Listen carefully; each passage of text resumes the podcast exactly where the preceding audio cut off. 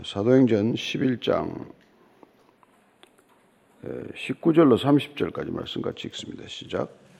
그때 스테반의 일로 일어난 환란으로 말미암아 흩어진 자들이 베니게와 구브로와 안디옥까지 이르러 유대인에게만 말씀을 전하는데 그 중에 구브로와 구레네 몇 사람이 안디옥에 이르러 헬라인에게도 말하여 주 예수를 전파하니 주의 손이 그들과 함께 하심에 수많은 사람들이 믿고 죽게 돌아오더라. 예루살렘 교회가 이 사람들의 소문을 듣고 바나바를 안디옥까지 보내니 그가 이르러 하나님의 은혜를 보고 기뻐하여 모든 사람에게 굳건한 마음으로 주와 함께 머물러 있으라 고나니 바나바는 착한 사람이요 성령과 믿음이 충만한 사람이라 이에 큰 무리가 죽게 더하여지더라 바나바가 사울을 찾으러 다소에 가서 만남에 안디옥에 데리고 와서 둘이 교회 1년간 모여 있어 큰 무리를 가르쳤고 제자들이 안디옥에서 비로소 그리스도인이라 일컬음을 받게 되었더라. 그때 선지자들이 예루살렘에서 안디옥에 이르니 그 중에 아가보라는 한 사람이 일어나 성령으로 말하되 천하에 큰 흉년이 들기라 하더니 글라우디오 때 그렇게 되니라. 제자들이 각각 그 힘대로 유대에 사는 형제들에게 부조를 보내기로 작정하고 이를 실행하여 바나바와 사울의 손으로 장로들에게 보내니라. 아멘. 복음은 생명이에요. 생명력입니다. 생명이 있는 것들은 제자리에 머물러 있지 않죠. 늘 어딘가를 향해서 움직인다는 것을 보게 됩니다. 죽은 물고기나 물에 떠내려가지 살아있는 물고기가 떠내려가는 부분 없잖아요. 거슬러 올라가듯 늘 그렇게 움직이고 있는 것을 보게 되는 것이죠. 복음이 유대 땅에서 사마리아 땅으로 거쳐서 이방인에게로 갔다. 그리고 이제 오늘 본문은 헬라인에게로 건너갔다는 것을 말하고 있습니다. 어쩌면 오늘 이 시대가 이 사도행전을 주기적으로 우리가 읽고 반복해서 읽어야 할 까닭은 자칫하면 우리가 이게 교회라는 곳에 머물러 있는 게 이렇게 정상적인 신앙생활 또 내지는 좋은 신앙생활로 착각하기 쉽다는 것입니다. 우리 한 사람 좋은 신앙생활 하는 것도 중요하지만 그러나 우리 안에 이미 움직이기 시작한 복음의 운동력, 생명력이 어딘가를 향해 가지 않는다면 그건 복음인지 아니면 무슨 다른 것인지 한번 생각해 볼 필요가 있다는 것이죠. 초대교회 사람들은 늘 움직였단 말이에요. 박해가 나서 움직이긴 했지만 안 움직이면 박해가 나더라도 움직이게 한단 말이죠. 19절, 20절, 21절입니다. 시작. 그때 스테반의 일로 일어난 환란으로 말미암아 흩어진 자들이 베니게와 구브로와 안디옥까지 이르러 유대인에게만 말씀을 전하는데 그 중에 구브로와 구레네 몇 사람이 안디옥에 이르러 헬라인에게도 말하여 주 예수를 전파하니 주의 손이 그들과 함께 하시며 수많은 사람들이 믿고 죽게 돌아오더라. 스테반의 일로 환란이 났다. 이거는 우리가 잘 알다시피 8장 1절 상황이에요. 한번 같이 읽습니다. 시작. 그날에 예루살렘에 있는 교회에 큰 박해가 있어 사도 외에는 다 유대와 사마리아와 모든 땅으로 흩어지니라. 스테반의 일로 박해가 났더니 사도들 제외한 모든 그리스도인들이 그리스도의 제자들이 다 흩어졌다는 거예요. 그래서 이 흩어짐이 고난을 주님께서는 축복으로 만들기 위해서 이런 일을 허락하신 것이고 흩어지는 것이 단순히 이산되고 분산되는 것이 아니라 그걸 통해서 확장되는 것을 목적으로 삼고 계신다는 것을 알 수 있습니다. 이 박해가 나지 않았더라면 그냥 예루살렘에서 그냥 하나 대형 교회가 서고 말았겠지만 박해가 났더니 이 사람들이 흩어져서 어딘가로 복음을 가지고 가기 시작했다는 거예요. 뭐 한국 땅에도 우리가 평양 대붕을 경험했지만은 결국 6.25 전쟁이라는 걸 통해서 우리는 그분들이 다 내려와서 예? 평양에서 어디고 다 내려와서 여기서 얼마나 많은 교회가 생겨났습니까? 마찬가지로 어, 정말 때를 따라서 우리는 박해를 이해할 수 없지만 그 박해가 우리의 현상을 깨뜨릴 때 우리는 늘 현상 유지를 희망하지만 현상을 타파하고자 하는 그분의 의도 가운데는 우리를 확장시키고자 하는 그런 의도가 있다는 것입니다. 그런데 이 흩어진 사람들이 보니까 구브로와 구브로는 지금 사이프러스이죠. 안디옥까지 이르러서 유대인에게만 또 말씀을 전해요. 가도 거기 가서 유대인에게만 또 전했다는 겁니다. 예, 흩어졌어도. 근데 그 중에서 구브로와 구레네 몇 사람이 안디옥에 와서는 헬라인에게도 드디어 복음을 전하기 시작했다. 얘기죠.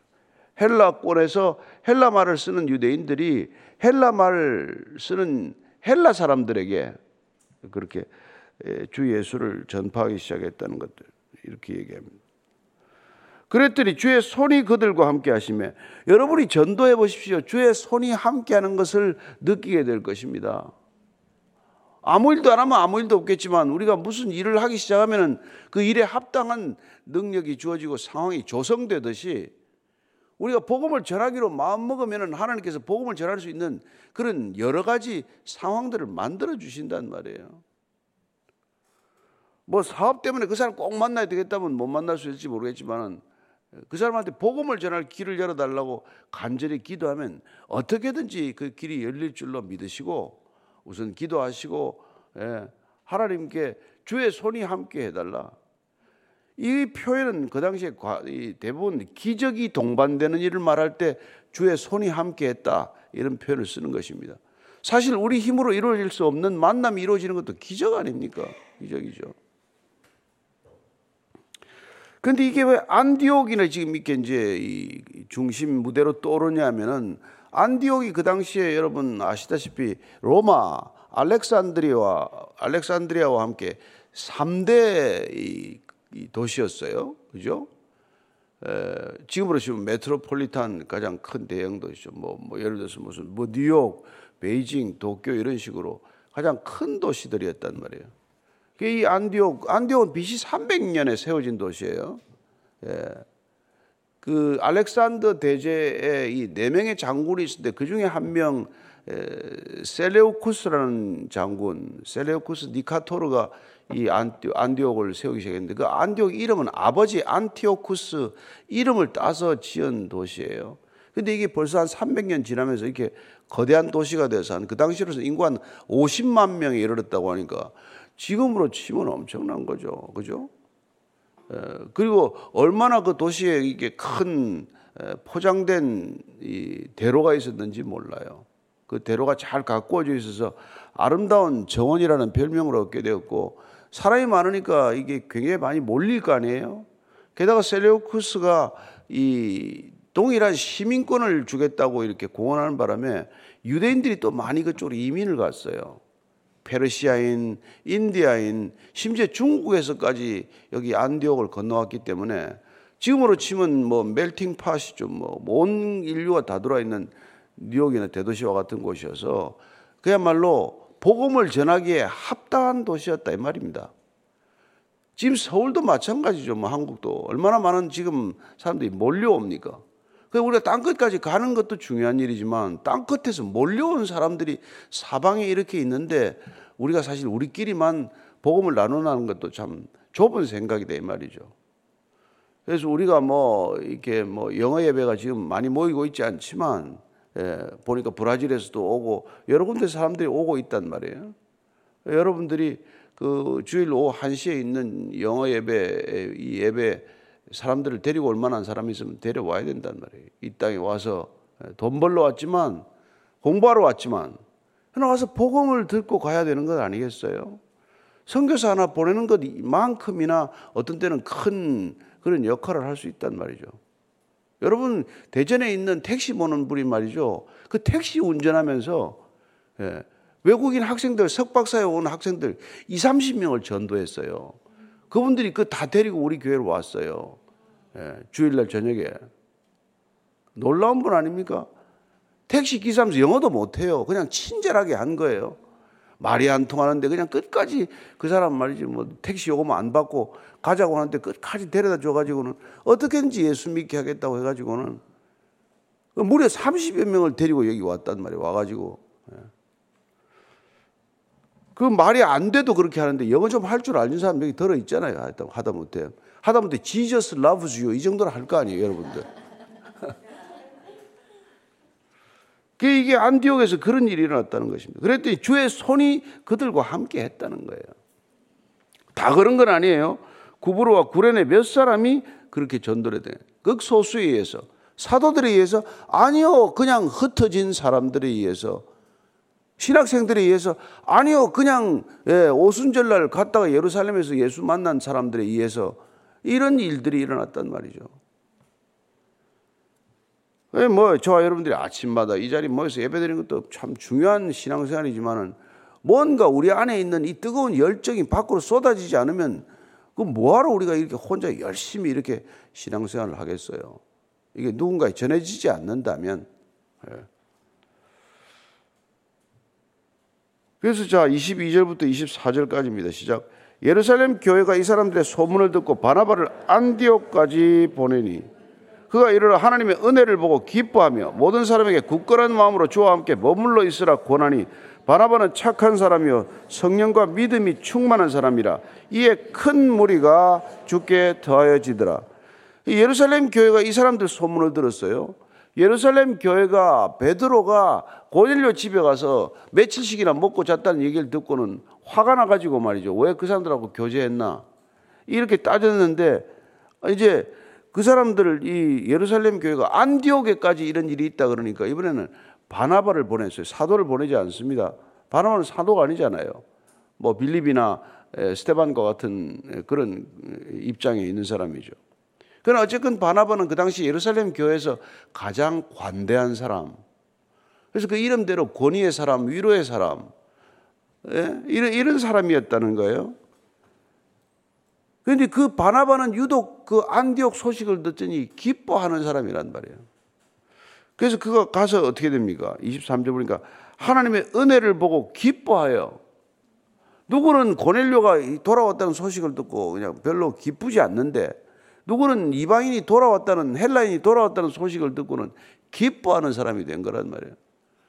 여러분 참된 우리가 성령의 사람이 되었다는 것은 에, 같은 예수 믿는 사람을 보면 기뻐한단 말이에요. 기뻐한다. 그런데 이렇게 이게 그렇게 가지고는 모든 사람에게 굳건한 마음으로 주와 함께 머물러 있으라 권하니 그는 권면하는 사람이 되었단 말이죠. 주와 함께 머물러 있으라는 건 뭡니까? 신앙을 잘 지키라. 끝까지 하나님께 붙어 있어라. 그런 거죠. 뭐. 근데 그 바나바가 어떻게 소개되어 있어요? 착한 사람이요. 여기서 우리 착하다는 게 뭐 조금 선한 일을 한다는 게 아니라 성품 자체가 관대하고 정직하고 온유하고 이 모든 인격적인 게. 이게 큰 역할을 했다 이 말입니다. 안디옥의 교회가 제대로 자리 잡는데 이 바나바의 성품, 바나바의 착한 성품, 그 다음에 성령과 믿음이 충만한 사람, 이런 사람 하나 때문에 이 교회가 든든히 서가는 이런 걸 보게 된다는 것이죠. 예. 그랬더니 이에 큰 무리가 죽게 더해졌더라. 그래서 안디옥의 교회에 갑자기 부흥이 일어난 거죠. 누구 때문에? 예, 바나바 때문에? 아니, 바나바의 성품을 쓰시는 주님 때문이겠죠. 그러나 주님께서 이 모든 것들에 주관하시지만, 그러나 바나바를 쓰셔서 이런 교회를 부흥케 하는 이런 일을 가져가셨다는 것입니다.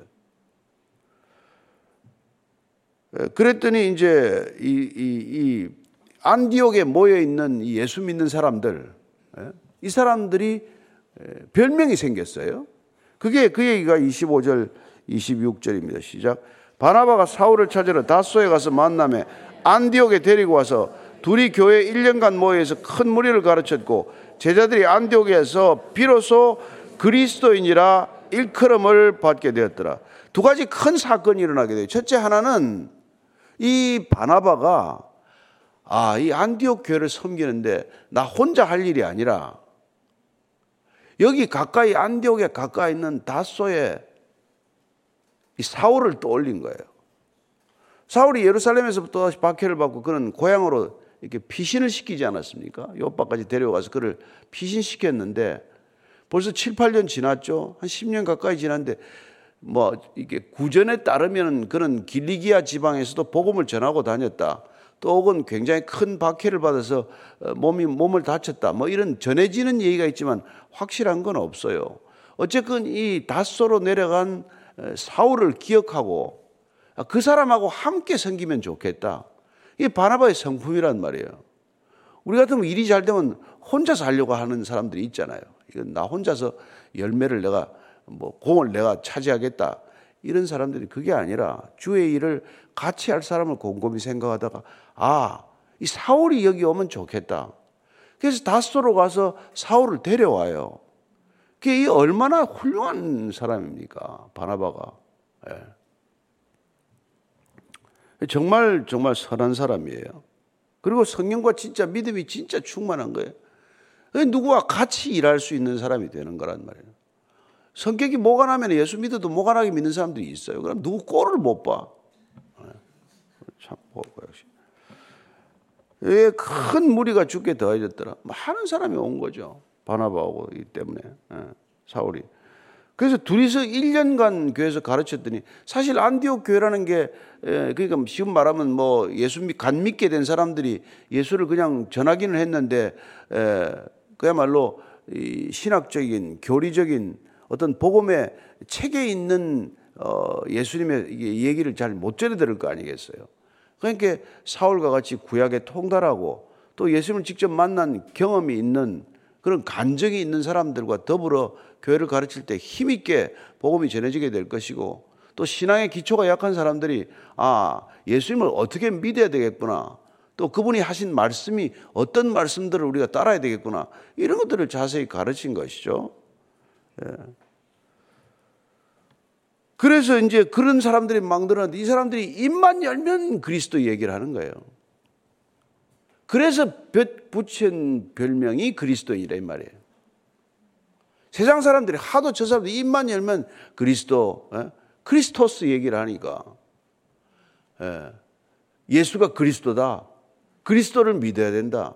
그리스도가 우리 안에 계셔야 된다. 그리스도가 이 교회 주인이다. 맨날 입만 열면 그리스도, 그리스도 얘기를 하니까 그리스도라는 그리스도인이라는 별명이 생기게 된 거란 말이에요. 예. 근데 이게 이걸 이제 헬라어로 정확히 바라보면 크리스티아노이라고 해요. 크리스티아노이 단수예요. Χριστιανός 하면 복수입니다. Χριστιανοί라는 말을 썼는데 이 카이사르의 사람들도 옛날에 카이사르 입만 열면 카이사르 얘기를 하는 사람도 카이사이로이, 예? 카이사리오이 뭐 이렇게 발음을 했다고 그래요. 그 다음에 헤로드 얘기하는 사람들, Ἡρῳδιανοί. 이렇게 쓰던 말이 있는데, 이제 Ἡρῳδιανοί나 Καισαριανοί나 이런 말을 쓰는 사람들이 저 사람들은 하도 예수 그리스도 얘기만 하니까 크리스티아노이라는 말을 쓰게 된 거란 말이에요. 이게 이래서 그리스도인이라는 말이 생겼어요. 그래 신약 전체에 이 크리스티아노이가 잘 쓰이지 않아요. 딱 세 번 나와요. 여기 나오죠. 26절에 이 사도 바울이 아그리빠 왕 앞에서 변론하는 일이 있습니다. 가이사르 가이사르에 붙들려 가지고 그래서 자기는 로마 가이사에게 항소하겠다 그래 가지고 이게 이제 심리가 열릴 때 아그리빠와 베니게 앞에서 이제 쭉 자기 얘기를 하니까 그때 뭐라 그러냐면 아그리빠 왕이 너가 짧은 시간에 나를 갖다가 그리스도인이 되게 만들려고 하는구나. 이때 한번 나와요. 그러니까 아그리빠 왕 귀에도 이 크리스티아노이라는 말이 이미 귀에 박힌 거란 말이에요. 너 나를 그리스도인이 되게 하려느냐? 이런 얘기를 해요. 그 다음에 한 번 더 나오는 게 베드로 전서 4장 16절 딱한 번 더 나와요. 그리스도인이라는 게. 읽어드릴게요. 베드로 전서 4장 16절 시작. 만일 그리스도인으로 고난을 받으면 부끄러워하지 말고 도리어 그 이름으로 하나님께 영광을 돌리라. 그리스도인이라는 이유 때문에 고난을 받으면 그건 영광스러운 거다. 그러나 사실은 이 안디옥에서 처음 쓰일 때는 약간 경멸적으로 조롱하는 말로 뉘앙스로 쓰기 시작을 했지만 그런 얘기 듣는 걸 하나도 부끄러워하지 않고 그 얘기 듣는 걸 기뻐하고 즐거워하고 자랑스럽게 생각하기 때문에 이 그리스도인 하는 게 굉장히 보편적인 단어가 되고 그리고 이 시대까지 우리에게 전해지는 아주 훌륭한 말이 된 거래요 말이에요. 그리스도인 근데 결국은 그전에는 우리가 뭐 제자들, 형제들, 구원받은 사람들 이런 표현으로 불렸지만 그리스도인이라고 불리면서 그리스도를 따르는 사람들, 그리스도를 말하는 사람들, 그리스도를 전하는 사람들 이런 뜻으로 쓰이게 되었으니까 얼마나 이게 좋은 말이 된 거예요. 그러니까 저와 여러분들이 그리스도인이라는 이 사실 하나만으로도 만족할 수 있어야 되고 기뻐할 수 있어야 돼 말이죠. 이 한마디 들으려고 얼마나 많은 사람들이 순교했고 얼마나 오랫동안 이 말이 가치가 지켜졌냐 이 말이죠. 이 이름에 합당하게 사는 것이야말로 우리 신앙인에게 너무나 중요한 삶의 신앙의 태도죠. 당신은 그리스도인 맞습니까? 예. 그럼 어떻게 보면 입에서 그리스도가 이게 참 쉬지 않고 흘러나와야 된다 이 말이죠. 비로소 그리스도인이라 일컬음을 받았더라. 이른바 그리스도인이 된 것이죠. 예. 이게 안디옥에서 이런 일이 일어났고 바나바와 이 사울, 바울이라고 하는 사람들의 섬김에 의해서 하도 이 사람들이 그리스도를 가르쳤더니 어디를 가면 이 사람들이 그리스도 얘기를 자꾸 해대니 예. 오늘날 우리가 뭐 예를 들어서 뭐 뭐 그 말도 잘 쓰지도 않게 됐지만 예수쟁이라는 이름을 듣는 것과 마찬가지란 말이에요. 저들은 경멸적으로 그걸 부르겠지만 우리는 그렇게 내가 예수쟁이로 불리는 것이야말로 명예스러운 이름이 되어야 되는 것이죠. 예. 수에 미쳤구나. 여러분 그런 얘기를 한번 듣고 살아야 되지 않겠습니까? 뭐 저 사람 골프에 미쳤구나. 뭐 술에 미쳤구나. 도박에 미쳤구나 보다 낫잖아요. 비교할 수 없이 나은 거죠. 비교할 수 없이. 자, 27절, 28절입니다. 시작. 그때 선지자들이 예루살렘에서 안디옥에 이르니 그 중에 아가보라는 한 사람이 일어나 성령으로 말하되 천하에 큰 흉년이 들리라 하더니 글라우디오 때에 그렇게 되니라. 그때 선지자들이라고 하는 사람이 신약에 처음으로 이렇게 나오는데 이 사람들이 안디옥으로 오기 시작을 했어요. 이제 그 이게 안디옥 교회가 부흥하고 하니까 교회가 부흥하면은 여러 사람이 찾아옵니다. 이상한 사람도 오고 뭐 또뭐 뭐 한번 보겠다는 사람도 오고. 예. 요새 우리 주일 보면은 이상한 사람 많이 오잖아요. 뭐 와서 뭐 구경 왔다, 뭐 사진 찍으러 왔다, 뭐 와가지고 설교는 안 듣고 사진만 찍고 가는 사람도 있고 뭐 그런데 그래서 이제 온 거죠. 와가지고는 아가보라는 사람이 아, 큰 흉년이 들 거라. 글라우디오 때. 근데 클라우디우스 황제는 4대 황제인데 AD 41년에서 54년까지인데 사실 실제적으로 흉년은 그 뒤에 한 1, 2년 있다가 흉년이 든 걸로 이 역사적 사가들은 그렇게 찾아내고 있어요. 그래서 시기는 약간 맞지 않는 걸로 되어 있지만 어쨌든 중요한 것은 흉년이 몇 년도에 들었냐 보다도 그 뒤에 있는 29절, 30절 이게 결론이에요. 시작. 제자들이 각각 그 힘대로 유대에 사는 형제들에게 부조를 보내기로 작정하고 이를 실행하여 바나바와 사울의 손으로 장로들에게 보내니라. 이게 중요하단 말이죠. 안디옥 교회는 예루살렘에서 박해가 나면서 생긴 교회란 말이에요. 근데 그 안디옥에 모여 있는 그리스도인들이 예루살렘에 흉년이 들어서 어렵다는 얘기를 듣고 그들이 힘대로 구제 헌금을 냈다는 거예요. 그걸 내어서 이 사울과 바나바 손에 들려서 그 헌금을 예루살렘 교회에 전했다. 초대교회 처음 생겼을 때 사도들의 발 앞에 예? 뭐 이렇게 본인의 밭을 팔아서 갖다 두고 그래서 어려운 문제를 다 같이 이렇게 나누어 해결하지 않았습니까? 그런 것들이 이제 단 이게 교회 단위가 아니라 여러 교회 여러분 이 안디옥은 이 갈릴리 지방 북쪽으로 쭉 올라가면은 이 뭐예요 그 수리아가 있고 그 옆으로는 베니키 지금 그 당시에는 페니키아죠 베네게아 지금은 요르단이지만은 그 위쪽으로 더 올라가서 그 당시에 수리아의 수도가 안디옥에 있는 거니까 꽤 큰 먼 거리 아니에요. 근데 그런 소식을 듣고 거기서도 헌금을 모아서 구제 헌금을 모아서 어려운 교회를 도왔다. 예, 지금 물난리가 나가지고 올해 뭐 사람이 지금 뭐 30여 명 인명 피해가 나고 많은 피해가 났는데 이런 피해가 났을 때도 저희들이 함께 돕겠지만 이런 도움들은 자연스럽게 일어나는 것이고 하나님이 그 마음을 주셔가지고 아 예루살렘 교회가 어렵다는데 구제가 이게, 이게 뭐 이게 기근이 들었다는데 예, 그럴 때 어려운 걸 힘대로 뭐 뭐뭐 뭐, 뭐 무리해서 할 수는 없는 일이지만 힘이 자라는 대로 돕는 게 이 초대교회의 아름다운 전통으로 시작이 된 것이죠. 예. 그래서 이런 전통이 아름다운 교회 전통이 지금까지 내려오는 우리의 그리스도인, 그리스도인이라고 불리는 사람들의 삶의 방식이 되었기 때문에 무슨 페스트 때도 다 달아나도 그리스도인들은 달아나지 않고 본인이 죽음을 무릅쓰고라도 그 페스트 환자들을 돌보았고 그리고 전쟁이 나도 도망가지 않고 어려운 사람들을 숨겨주는 그런 아름다운 일들이 있었고 지금도 마찬가지겠죠. 그래서 우리가 오늘 이른바 그리스도인이라고 불리는 우리의 삶이 어떤 삶이어야 하고 우리의 삶은 어떤 전통 위에 지금까지 지속되어 왔는지를 잘 기억하게 되시기를 바랍니다. 예. 그리스도인이라 불리는 것을 결코 부끄러워하지 마시고 아니 자랑스럽게 여기시고 그 그리스도인의 이름에 합당한 삶을 살기를 축원합니다. 오늘도 내가 그리스도인이라는 것이 어떤 삶을 뜻하는지 기억하는 하루가 되기를 축복합니다. 기도할 때 오늘 하나님 그 그리스도인 이름에 합당한 삶이 되게 하여 주옵소서. 예수님의 이름이 정말 망령되어 일컫는 이름이 아니라 어, 예수 그리스도라는 이름 때문에 우리가 어떤 삶을 살아야 할지를 날마다 기억하고 정말 믿음으로 살아내는 그리스도인 참된 그리스도인 되게 하여 주옵소서 기도하겠습니다. 하나님 아버지 예수가 그리스도다. 이 땅에 예수가 그리스도다고 하는 그 한 가지 진리의 선포가 이 땅에 교회를 낳았고 수많은 그리스도인들을 이 땅에 탄생시켰습니다. 하나님 그리스도인으로 살아간다는 것이 어떤 삶의 방식인지 주님 오늘 이 재언절에도 한번 생각해보고 또 이 홍수가 휩쓸고 가는 물난리가 나는 이 시대에도 우리가 다시 한번 생각해 봅니다.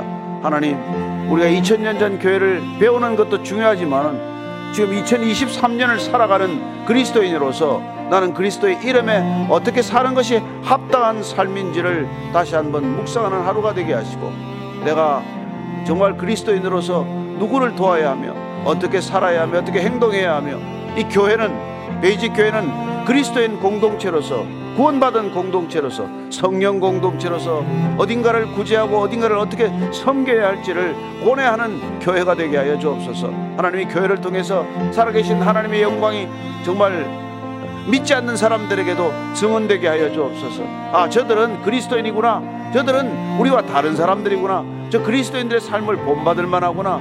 칭송받는 그리스도인들 되게 하여 주시옵소서. 하나님 아버지 예.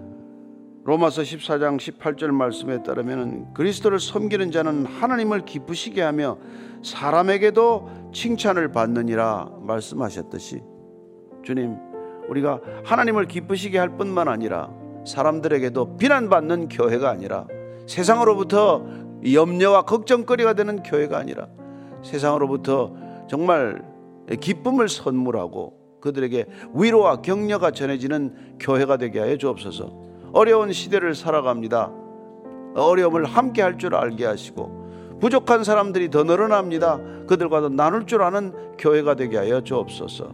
이제는 십자가에서 모든 것을 나누신 흩으신 우리 구주 예수 그리스도의 은혜와 하나님 아버지의 사랑과 그렇게 우리의 마음을 감동케 해서 누군가와 나누게 하고 헛게 하는 성령님의 기름 부으심이 오늘 하루 그리스도인으로 일컬어진 시대에 살았던 그 안디옥 교회 그리스도인들처럼 이른바 이 시대 그리스도인으로 살아가는 우리 모두가 어떻게 그 이름에 합당하게 살 것인지를 믿음으로 다시 묵상하고 결단하는 이 자리에 고개 숙인 진정한 그리스도인들 위해 지금부터 영원까지 함께 하시기를 간절히 축원하옵나이다. 아멘.